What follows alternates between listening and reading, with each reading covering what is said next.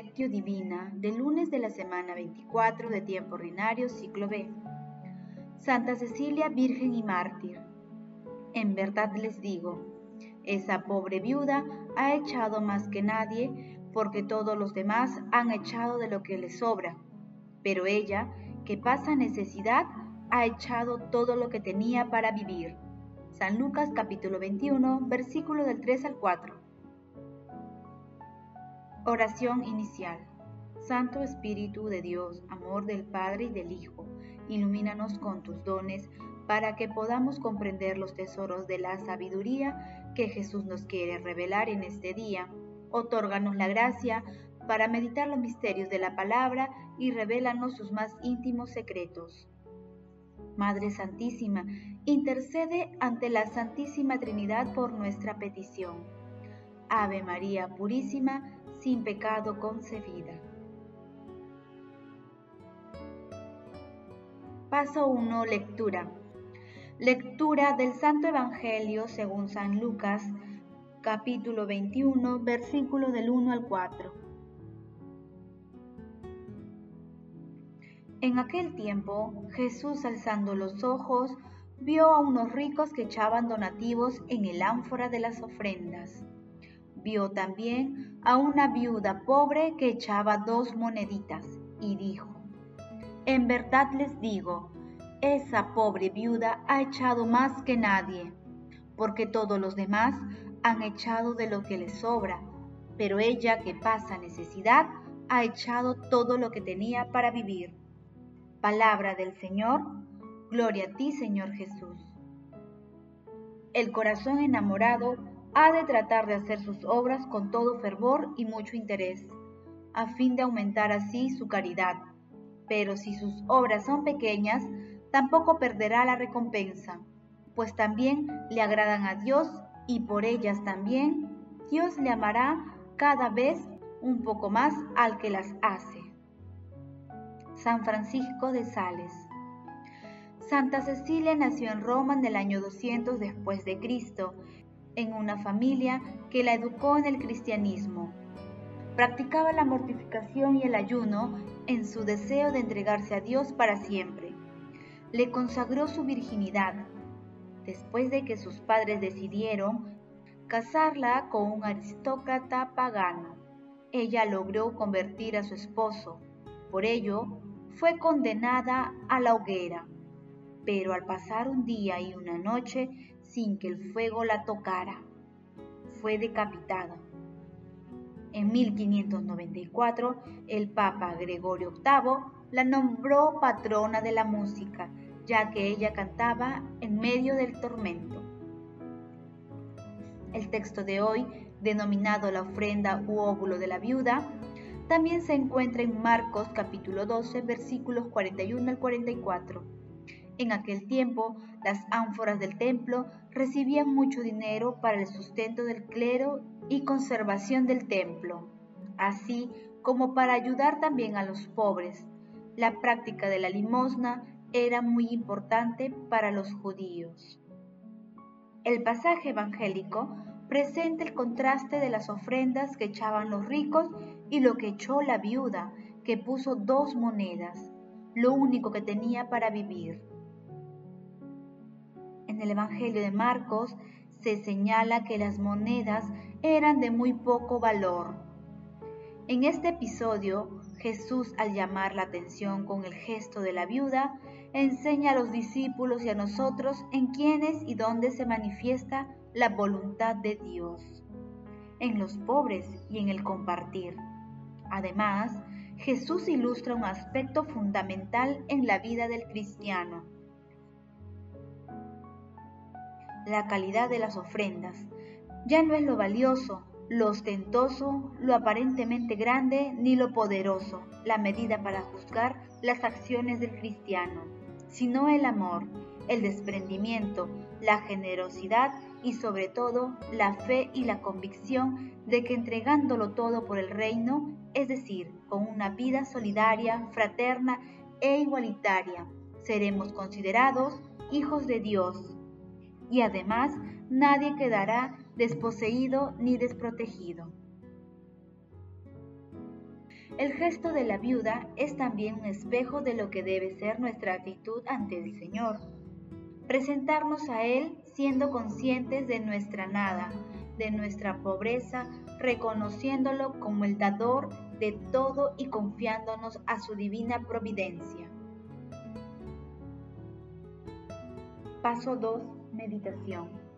Queridos hermanos, ¿cuál es el mensaje que Jesús nos transmite a través de su palabra? Toda limosna y ofrenda que damos en forma de reconocer todos los bienes y dones que administramos pertenecen a Dios, que no nos pertenecen.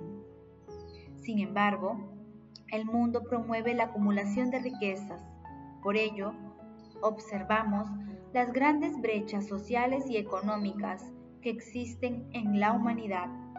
Por un lado, hay personas que despilfarran el dinero en la adquisición de bienes innecesarios y por otro lado, una importante proporción de la población mundial no puede satisfacer la necesidad mínima de alimentación, salud y educación.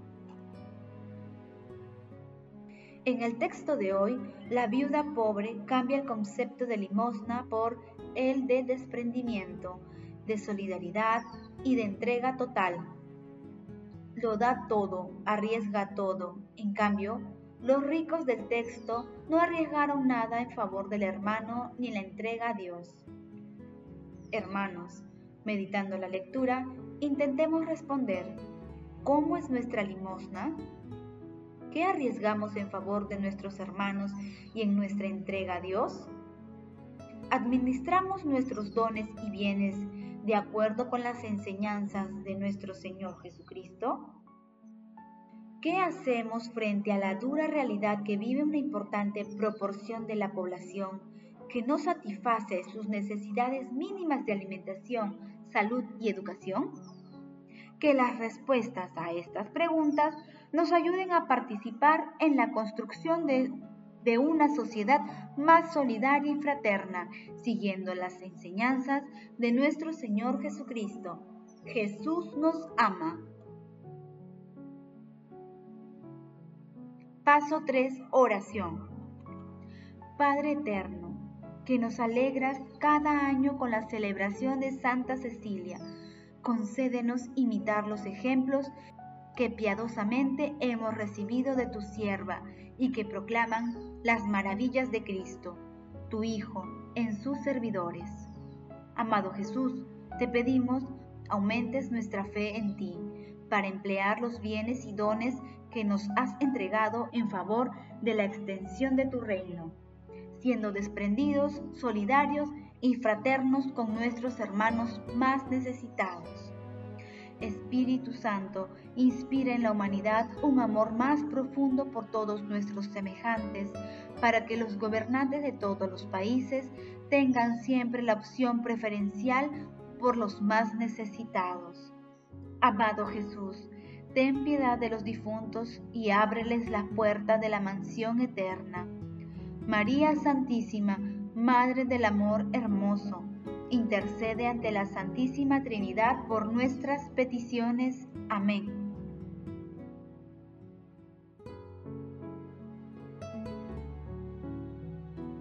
Paso 4. Contemplación y acción. Hermanos, Contemplemos a Dios con un texto de San Juan Pablo II. La práctica de la limosna está recomendada en todo el texto sagrado, tanto en el Antiguo como en el Nuevo Testamento, desde el Pentateuco de los libros sapienciales, desde el libro de los Hechos a las cartas apostólicas. Pues bien, a través de un estudio de la evaluación semántica de la palabra, sobre la que se han formado incrustaciones menos genuinas, debemos volver a encontrar el significado verdadero de la limosna y sobre todo la voluntad y la alegría de dar limosna. Limosna, palabra griega, significa etimológicamente compasión y misericordia. Circunstancias diversas e influjos de una mentalidad restrictiva han alterado y profanado en cierto modo su primigenio significado, reduciéndolo tal vez a un acto sin espíritu y sin amor. pero la limosna en sí misma se entiende esencialmente como actitud del hombre que advierte la necesidad de los otros, que quiere hacer partícipes a los otros del propio bien. ¿Quién diría que no habrá siempre otro que tenga necesidad de ayuda, ante todo espiritual, de apoyo, de consuelo, de fraternidad, de amor? El mundo está siempre muy pobre de amor. Definida así, la limosna es acto de altísimo valor positivo, de cuya bondad no está permitido dudar y que debe encontrar en nosotros una disponibilidad fundamental de corazón y de espíritu, sin la cual no existe verdadera conversión a Dios.